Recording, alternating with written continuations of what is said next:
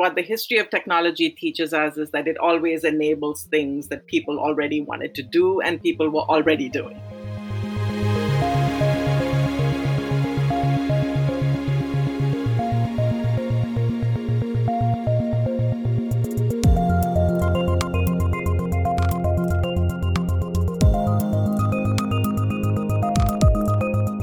Hello and welcome to Tech Won't Save Us, a podcast that's pretty concerned about how governments are using technology around the world.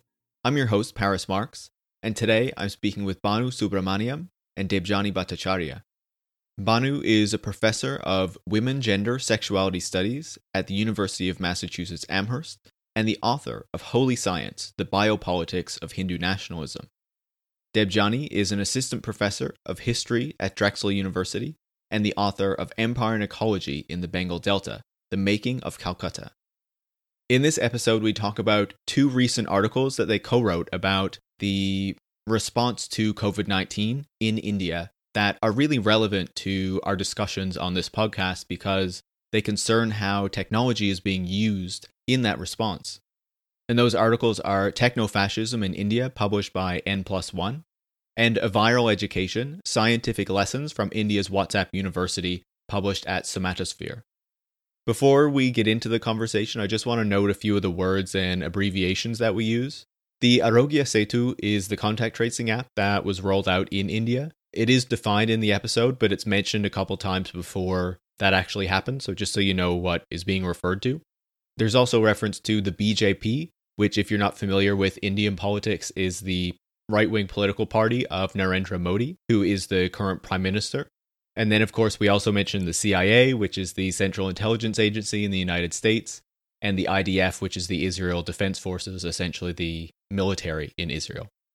And finally, if you like our conversation, please leave a five star review on Apple Podcasts and make sure to share it with anyone else who you think would really be interested in the conversation that we're having here. Thanks so much and enjoy the interview. Banu, welcome to Tech Won't Save Us. Hello, thanks for having me. And Debjani, welcome to you as well. Thank you so much. I want to thank you both so much for coming on to speak with me today because you've written two really important articles, I think, about the reaction to COVID 19 in India, you know, and the way that the government and the public is kind of approaching that. And especially the links to technology and how technology is being used in that process.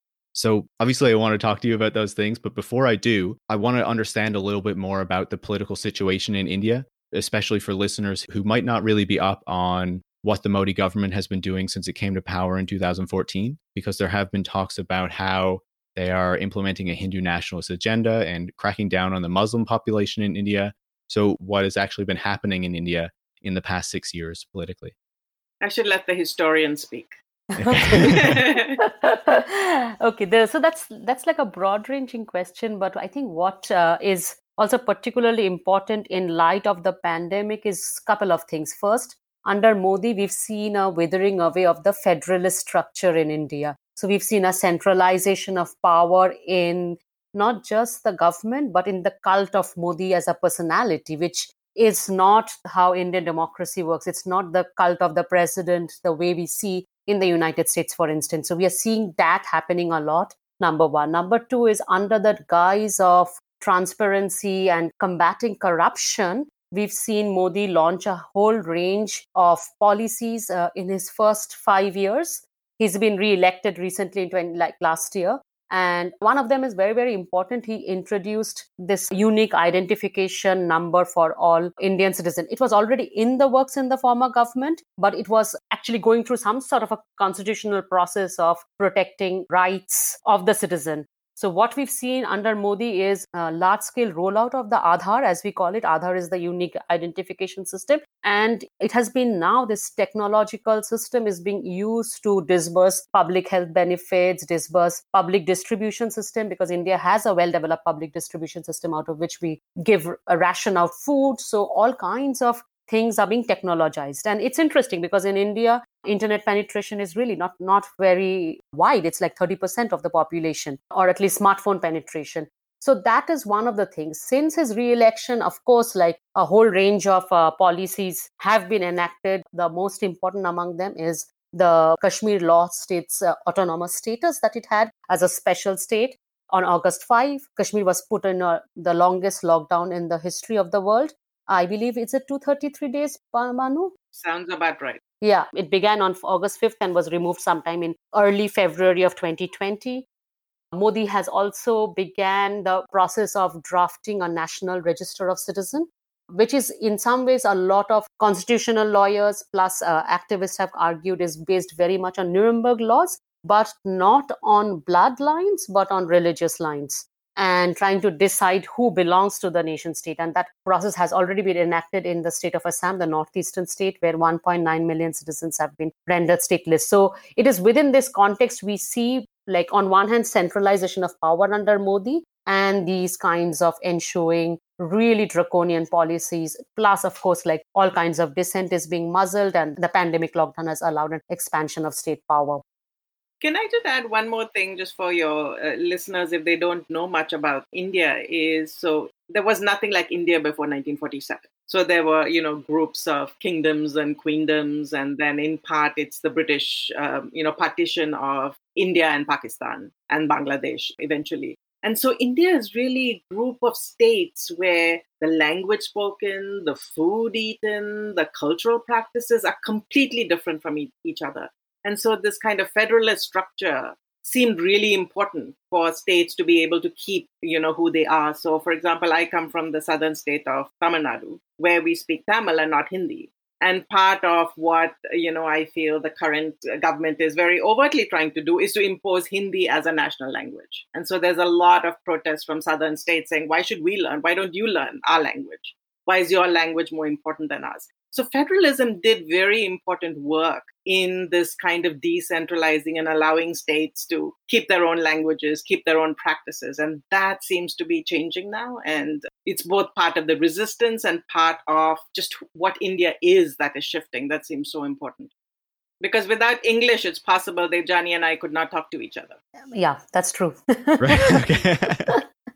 um, and so you've talked about how the Modi government has been bringing in these kind of draconian policies since it took power in 2014. And I also wanted to ask you before we get into what they've been doing with COVID 19, how has technology played a role in what the Modi government has been doing to kind of push its program?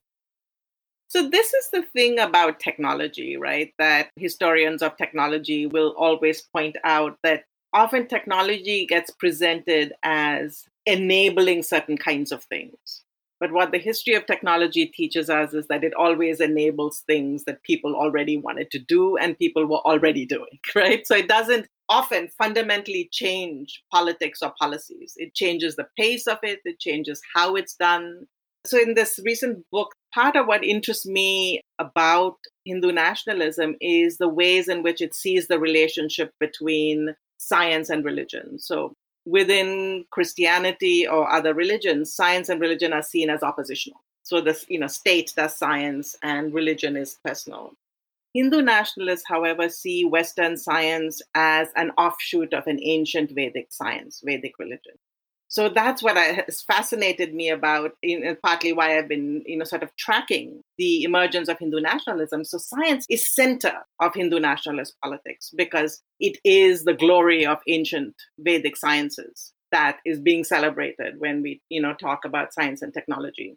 And so Western medicine, you know, is seen as having links with, you know, ancient medicine. So technology is part of religion in, in very many ways. And so if you look at a lot of the big gurus of today, whether you look at Sri Sri Ravi Shankar, you look at Amma, who's the hugging saint, I mean, all these who have global presences now are very technologically savvy you know, in how they circulate the globe, in how they get the word out, the ways in which they use social media, of how technologized their ashrams are it's never seen as antithetical. And the vision of Hindu nationalism isn't going back to some primitive forest. It is about wanting a seat in a global nuclear world, right? So that's the ultimate goal.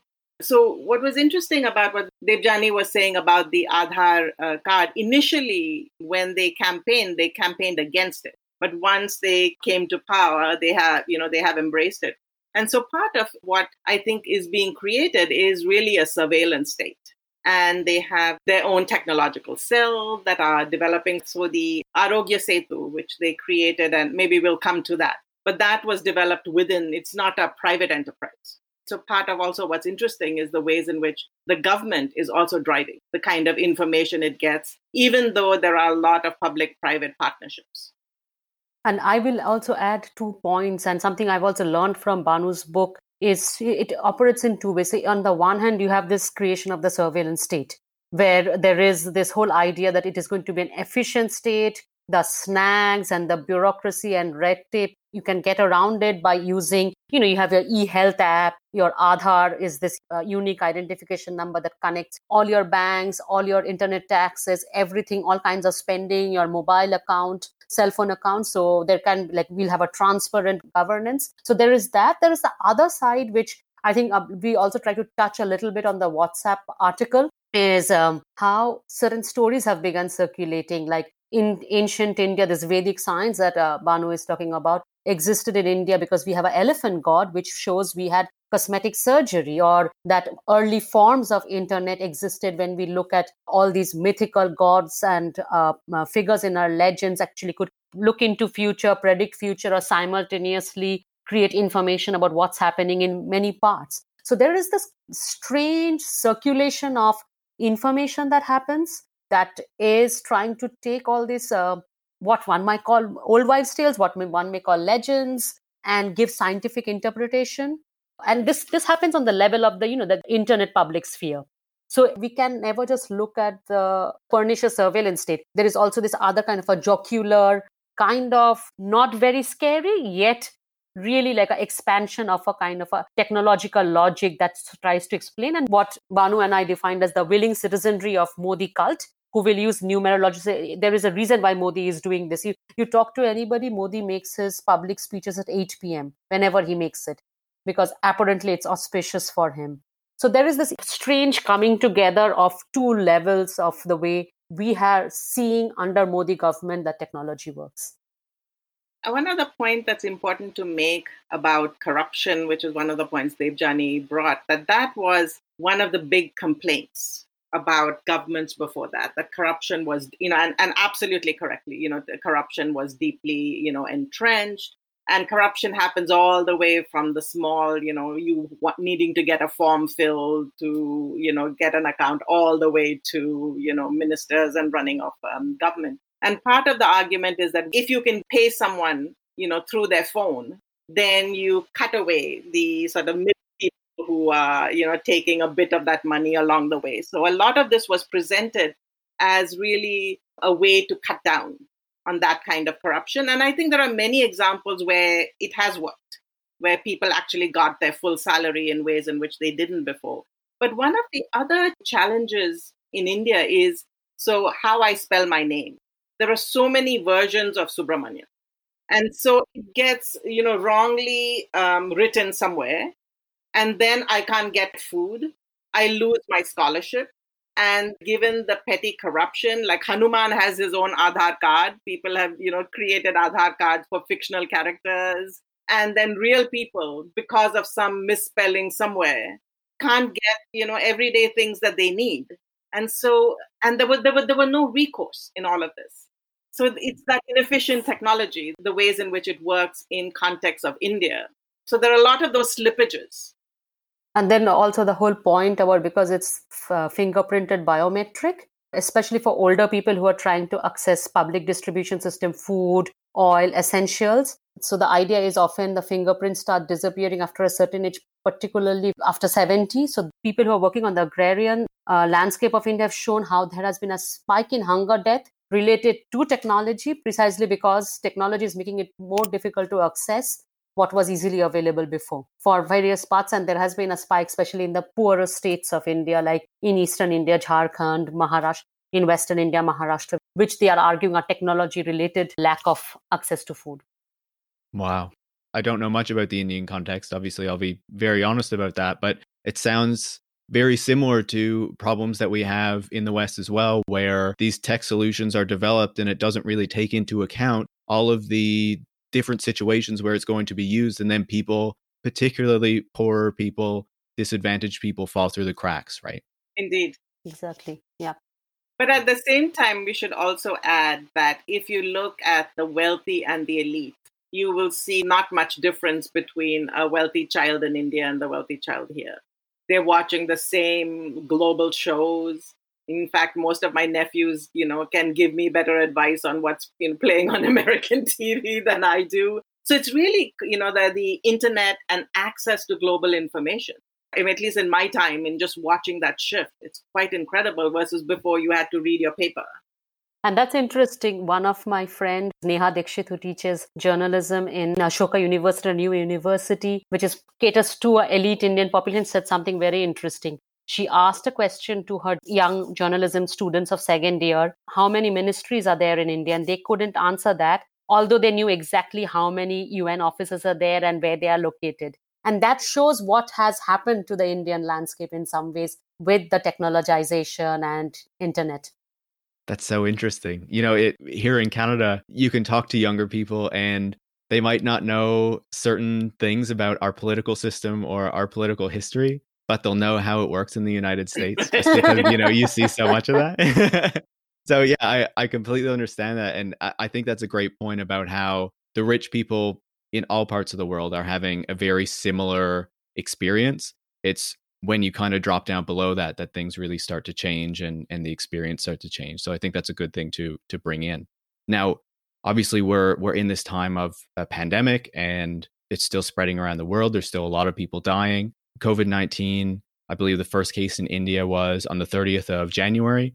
You know, and and obviously India has had a response like every other country in the world and part of that has been technologically focused. You know, there's been a discussion about contact tracing apps all over the world. But in your piece for N plus one, you write about how the contact tracing app that has been rolled out in India, paired with a drone surveillance system, has been used to really crack down on poor populations, to, I guess, kind of surveil Muslim populations in particular. Um, so, can you describe the response that India's had to COVID 19, and I guess particularly these kind of technological aspects of that response? So, first, the Aarogya Setu, the contact tracing app, was launched and it was said it would be elective. And from that, it went to the second stage of elective mandatory, like elective in some parts, to becoming completely mandatory. Now, there are a couple of things you have to understand. So, what we have is a contact tracing app, which uses location tracking, and we are using Bluetooth. So in India, not every smartphone is Bluetooth enabled. It's only around 20%, uh, 20 to 24% of uh, phones are Bluetooth enabled. And for a contract tracing app, it just doesn't work in the vacuum. You have to have extensive testing, extensive results, extensive isolation. So, contract tracing app as a public health uh, response is not something we necessarily are critiquing. I think there is more studies that need to be done for us to really understand what's going to go on. But you cannot just like India's one of the massive response has been investing on the Aarogya Setu app and contact tracing at the expense of developing mass testing, at the expense of expanding its hospital infrastructure, expanding its public health infrastructure. So that's at one level. At the second level, this contract tracing app is also being introduced without any legislative framework to anchor it in. And that's the concern. You cannot really, like, even with the Aadhaar, the challenge that Aadhaar faced was you have to have a legislative framework to anchor in it to make sure data privacy is being protected. So once you introduce something as an emergency executive order, it becomes absolutely impossible to then go through some sort of an independent body that is making sure data is being pr- properly utilized. So the Aarogya Setu initially said it would use it as necessary, and as any uh, lawyer or lawyer of technology and privacy will tell you, as necessary is a very widely expansive term. It's quite vague, yeah. It is quite vague. What is necessary it remains up uh, in the air. The second thing uh, was like the privacy concerns about around uh, Aarogya Setu what is going to happen with the data. There was no kind of framework to talk about that. Its legality got contested. So the first case was filed against Aarogya Setu was in Kerala. But before that, I let uh, uh, Banu did some work also on the Sprinklr case in Kerala. That was another kind of app that was being challenged in the Kerala High Court about data collection. So there are those. The other thing we have to understand the whole promise of Aarogya Setu has been that uh, it will do geofencing and mapping. So we have marked out certain parts of the country and the cities and the states as red zones, which are zones of containment. these are hotspots apparently. So the idea would be if you move, if you are in containment zone and you have COVID, if you step out, we can actually trace or the people who are collecting the data, the agency that's collecting, which is the Niti Aayog, it's a government funded think tank who's collecting the data can actually trace your movement. And it will also trace the fact that whether you've been in proximity with other COVID infected patients. Now, how does a cell phone actually uh, map that I have been in contact with another COVID person within six feet? It cannot map, for instance, vertically. It cannot see barriers. So there, even Susan Landau, who writes a lot about these contact tracing surveillance apps, this is one of the major drawbacks of the contact tracing app. Like it cannot map barriers. So I could be in a high-rise building and technically perhaps six feet apart from somebody but i there are walls there is an elevator a whole range of things that i'm not in contact there is no possibility of mapping that so there, there, are all these questions that have not been answered and this map has been launched and it was made it has been made mandatory now for all government employees for all gig workers for all public sector employees for university employees for anybody accessing uh, railways and airlines so and it's expanding and it's also being challenged thankfully since we wrote the article because of the privacy concerns they opened up the app made it an open source app so that people can uh, actually challenge it. It's interestingly called Bug and Bounty. So if you can find a bug in the app, you might get a bounty, which we don't know what that is. but that's one good thing the fact that the app has been made open source so that people can find it. But it is going through a lot of constitutional challenge. Our concern also with the article, uh, and I'll let now Banu speak to it. Our concern with the article is such an ill-conceived surveillance app in a country where there is no expansive testing for large parts of the country, though Kerala has done a lot, I would say, not adequate infrastructure for quarantining, hospitalization, ICU. What is the function of the app? What is the afterlife of this app once the pandemic goes away, especially when there is so little regulation around it? And that's the concern we try to think about in that piece. And in Kerala, I don't think it was a phone app. They were actually contact tracers who, you know, track people, talk to them of where they had, then they would call back saying, "Are you showing symptoms now?" Um, so it, it, you know, it was more the traditional, and I think there's a lot to be said about, you know, contact tracing at you know at a smaller level in in, in being able to um, in its effectiveness uh, in COVID. I think that's a really good point. And I've had previous episodes where we've talked about the contact tracing apps and the potential issues with that. And, you know, one of the, the big concerns, which you really echoed there, was that this kind of technological solution to the COVID 19 problem is being used in the place of investing more in the health infrastructure, in rolling out that adequate testing, in all of these things that are really necessary to actually deal with this crisis, right? Exactly. And in the context of India, for example, in the state of Tamil Nadu, which is where I come from, if um, you know you've returned from a foreign country, you're immediately you're quarantined for 14 days, and they put a note on your. If someone has tested positive, there's a note on the and people are really worried about stigma and the after effects of stigma of people you know unwilling to talk to you because it's like why do i even bother why do i even you know even though there's no scientific reason beyond a certain time that you could potentially be infectious and then, with respect to the anti Muslim position of the government, which has been quite well known now, and the degree to which Muslim communities have sometimes been targeted, you know, sometimes there's real fear of people wanting to talk to any official because there are rumors going around that, oh, they're coming to ask you about this, but it's really about a different kind of agenda. So I think we also know historically that in any context where there isn't trust, then you know mistrust does a lot of damaging work. And in cases like covid it you know trust is so important that people come up and say yes you know i have these symptoms.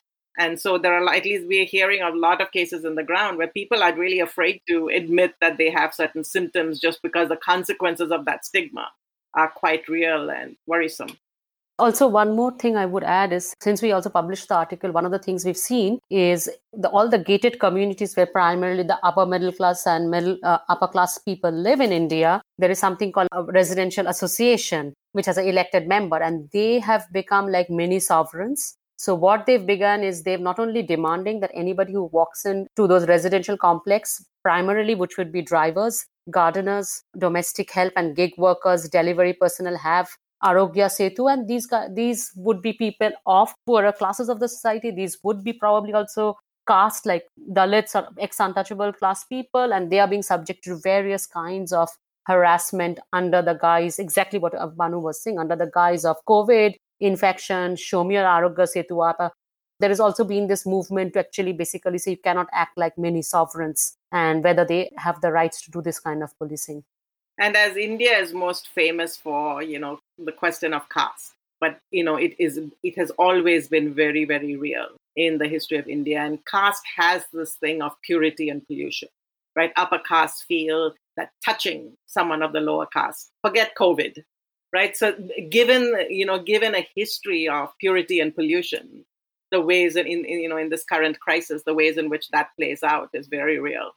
Right. And I can't remember which article it was, but you wrote about how the pandemic could actually kind of cement these kind of class divisions uh, and, and, make them even harder to, you know, kind of alleviate, right? And just going back to the the the question of the Muslim population in India, in one of the articles as well, you also wrote about how I believe it was like in past kind of health scares, like the AIDS crisis, the Muslim population was kind of blamed for that or believed to be spreading it, even if there wasn't evidence that they were contracting it at greater rates. Is that a concern here? Like, is the same thing sort of happening with COVID 19? Is there this view that Muslim populations in India are the ones that are spreading it and not so much the Hindus, or, or is it a bit more complicated than that? It's like what happened was right around the time that the India government declared the lockdown. It coincided with Tablighi Jamaat. This is a Sufi group that meets annually end of February, early March, and it goes on for I think 21 days. And that was on. And some of the people who went to that uh, gathering tested positive for COVID, like every other kind of major festivals.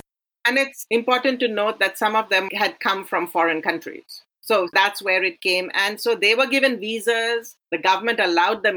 So then what happened was there was a lot of attention, unlike any other religious gathering, which also might have spread, and they continued to happen in spite of the COVID. And we saw many instances. For instance, Bengal, where I come from, there was a Hindu festival, the Ram Navami festival. People gathered in large numbers. Then, when Modi had his light festival and his banging festival, people came out on the streets and celebrated, but media attention got focused on the Tablighi Jamaat. And what we saw also on WhatsApp and on Twitter was they said it's Corona jihad.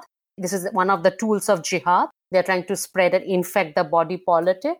And so what happened was, as a result of the direct consequences of that was the person who organized the Tablighi Jamaat had a case of manslaughter slapped against him. Now, Indian legal processes are internecine. They can go on for ages. Whether this charge plays out in reality or not it'll take a long time to decide but once you have a charge it completely restricts your movement. You become part of a surveillance system. You have to go and probably like show up at the police station get a bail. Entire system kicks in at that moment. So that definitely happened following the um, outbreak of covid. What also we found was uh, uh instances of within the mainland of india we are not even talking about what happened in kashmir. That's a completely different situation in the mainland of India, people were like there were BJP ministers going from neighborhood to neighborhood saying, "Do not buy vegetables from your Muslim sellers." For instance, um, I have family who lives in Noida, which is a little outside of Delhi, and they had uh, fruit sellers and vegetable sellers who would come and sell who happened to be a Muslim, and he stopped coming and they have no clue because they are in complete lockdown they have no clue and do not know how to figure out what exactly has happened to this person so we've seen that kind of a control of the circulation of certain population has intensified and they happen to be overwhelmingly muslims and it's important to note that India is not unique here, right? In the history of pandemics, the idea of the foreigner or the other, of whoever is marginalized, often become just like the Chinese virus in the US, right? So what's happening in India is about who the other is there, and you see the similar pattern across the world. I think that's a great thing to note because, you know, we, we see it in the United States to a lesser degree in Canada as well. So, yeah, it's certainly not unique to India. There was another piece in the techno fascism article before we talk about the, the role of WhatsApp that I did want to ask you about as well. You wrote about how the app and the geofencing techniques were technologies initially developed by the CIA and the IDF along the Afghanistan Pakistan borders and in Gaza and the West Bank, and, and like the algorithms, the pattern analysis algorithms that they used.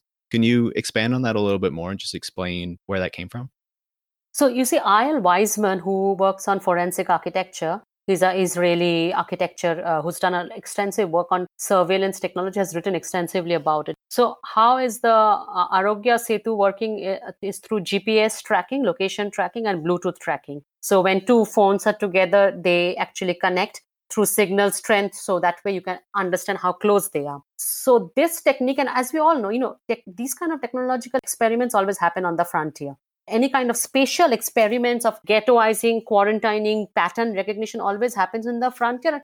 Hannah Arendt has taught us one thing that anything that happens in the frontier will come back to the heartland. And we are seeing like what happened, what's happening in the United States, for instance, with the deployment of military at the moment, a militarized police is, as people have been calling, is the war has come back. So, in the case of the border uh, between Pakistan and Afghanistan, which was considered the war zone where the Taliban are, under Obama government, when the drone technology was being uh, deployed by the CIA, what they were doing is basically trying to figure out who was risky. And that began by doing pattern recognition of what, for, for instance, if you continue to go to a particular mosque that has already been deemed a threat, and you started having contacts with people that are deemed threat, you didn't have to do anything. You could be the person delivering vegetables there but it doesn't matter. It could mark you out for extrajudicial killing through drone technology. So this is where geofencing was basically. They like developed the app of geofencing, which has now been widely deployed in advertising and marketing.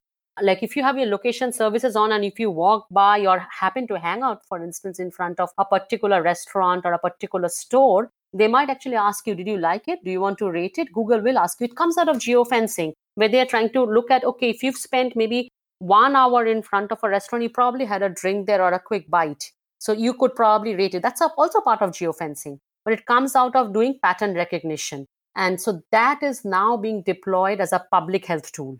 And that's where the fear is, like especially as I as we were talking about, like there is no extensive use of testing in India there is no investment in uh, medical facilities or even like develop using our military to even develop hospital facilities field hospitals. That could have been like if it came with that then there is something to talk about. But this is a expansive technology now being forcefully deployed upon 1.3 billion population. What is the afterlife of that? And that's something we try to think about. Yeah it's just crazy to think about how you know these technologies started one place and then by the time we recognize it like they're they're used in so many different applications right and now another really important one that you that you wrote about in another piece was the role of WhatsApp in communicating about COVID 19, spreading messages about COVID 19. And the discussion about WhatsApp has obviously been happening long before COVID 19. I remember reading about disinformation in the Brazilian election, in the Indian election last year. It also happens here in Canada. So, how has the use of WhatsApp and, and kind of the messaging through WhatsApp influence the way that India and Indians have responded to COVID 19? So, part of what we were doing in that piece is, you know, as the two of us were talking, was noticing that on the one hand, when the prime minister spoke, he only spoke in details, right? He would just say, you know, at such and such time, I want you to do this, you know, to go out and, you know, turn off your lights and light a candle or light a lamp. Or I want you to go out and bang plates for the good of the country. So his things were at, always at a particular time. They were very short and they were very directed. But what was interesting to us in the WhatsApp messages we were getting was an explanation of what he was doing. Did you notice he did it at this time because it's auspicious? Do you know why he's asking us to light a lamp? Because according to Hindu philosophy, we you know, so, so they were all being given a religious, especially Hindu explanation. And so this to us, I think it just made us recognize how potent Hindu nationalism is at this moment, how widespread it is, that it's not something and you know the prime minister said, but everyone has understood what he said as something that is grounded in Hinduism. But the larger question of WhatsApp, I mean, I, it's just, you know, it's hard to tell the um, the useful information from the the absurd.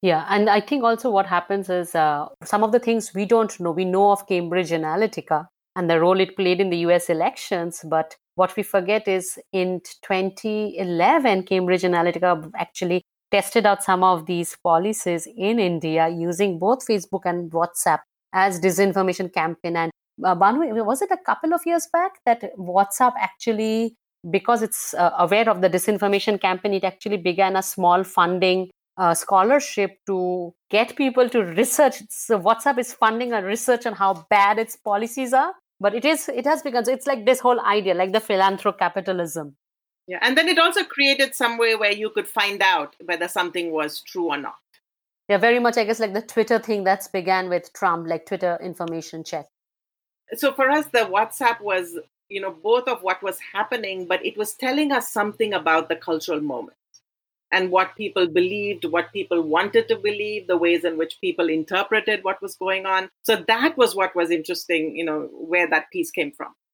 Certainly. And I was wondering, you're saying a lot of these WhatsApp messages are kind of in response, or at least the ones that you focused on, were in response to speeches that were made by Modi. So, do you know or do you have an idea of whether these explanations were kind of fed into WhatsApp by kind of the BJP and people associated with this Hindu nationalist agenda? Or is this more so just Indians or Hindus in particular just kind of see it and know kind of what he's trying to say? And so kind of fill in the blanks there. I sort of feel that the greatness of Vedic India is an old story. But it's like you know what about this? Oh of course we invented it in india first. What about that? Oh it was first discovered in india. So this is a very old story in india. So you know what we eat it's like of course now the west has discovered how important turmeric is but we have used turmeric in our cooking forever. So we we've all grown up with that. And so that part of it hasn't changed, but except now it's like, oh, if you want to protect yourself from COVID, then drink ginger tea every morning and all those home remedies. And I think this diffuseness is what makes it interesting for us, uh, uh, social scientists and humanities people, is we know there is a robust BJP IT cell. If anybody has invested in the IT cell, uh, any government in India, BJP has, and it is also one of the most wealthy political parties. So there is a political economy behind this, but it is not just that, because if it feels like an authoritarian regime as we knew it from the Cold War era, which is controlling information and doing all the information dissemination, that's something we already know. But what's happening is kind of unique because it's that and what Banu tried to lay out in that piece. Like there is a willing citizenry. It doesn't need that. Like the BJP itself produces some of the most fanciest, slick infographics. Like India government was always like one of the things that it did was produce very ugly posters. BJP completely transformed it. It, it has. But at the same time, you also have people who would willingly do it. They don't have to be affiliated with the BJP IT cell. They have TikTok, they have Instagram. They'll just use it to their ends. Yeah, I, I think that's a great point. And now, before I end our conversation, because I'm not an expert on India, is there anything that I didn't ask you about that you think it's important that we understand about what's going on in, in India right now? Part of what concerns me about this moment is also that media sources, journalists, writers, there's a real crackdown on any voice of dissent. That I find very frightening alongside a willing public, you know, a government that knows exactly what it's doing, alongside information not being allowed to come out. That combination to me really I find frightening. Yeah, I will also echo uh, Banu's uh, point, and like what we've seen, at least in the last three weeks, is for the most frivolous charges, the people are being cast, and like pandemic allows that also cast out as terrorists. The possibility of protesting, these are not there. So people have been jailed at record numbers and bail has been denied in spite of there being health concerns about these people and another thing we're, we're, both looking into it in some ways is the extensive land grab that's happening and it's happening across the world. We as we know uh, any occupying territory is under the covid has allowed for land grabs and allowed for the environmental deregulation. And i mean it might be a little too quick to now talk about it but it's something we continue to be pay attention to study and understand what's going on and analyze. I completely agree. I, I, think for us here in Canada, the United States, Britain, wherever who aren't so familiar with India to pay a bit more attention and learn about what's going on there because this is something that affects as you said, 1.3 billion people, right? But it's also indicative of this kind of larger authoritarian fascist movement that is rising up around the world. And so I really thank you so much for coming on the podcast today, speaking to me, sharing your knowledge about what's happening in India. Thank you so much. Thank you. Thank you. This was fun. Banu Subramaniam is a professor of women, gender, sexuality studies at the University of Massachusetts Amherst. She's the author of Holy Science The Biopolitics of Hindu Nationalism. And Debjani Bhattacharya is an assistant professor of history at Drexel University and the author of Empire and Ecology in the Bengal Delta The Making of Calcutta. Hopefully, you can find their books at your local independent bookstore or library. You can follow Tech Won't Save Us on Twitter at, at Tech Won't Save Us, and you can follow me, Paris Marks, on Twitter at, at Paris Marks. Tech Won't Save Us is part of the Ricochet Podcast Network, which is a group of left wing podcasts that are made in Canada. Thanks for listening.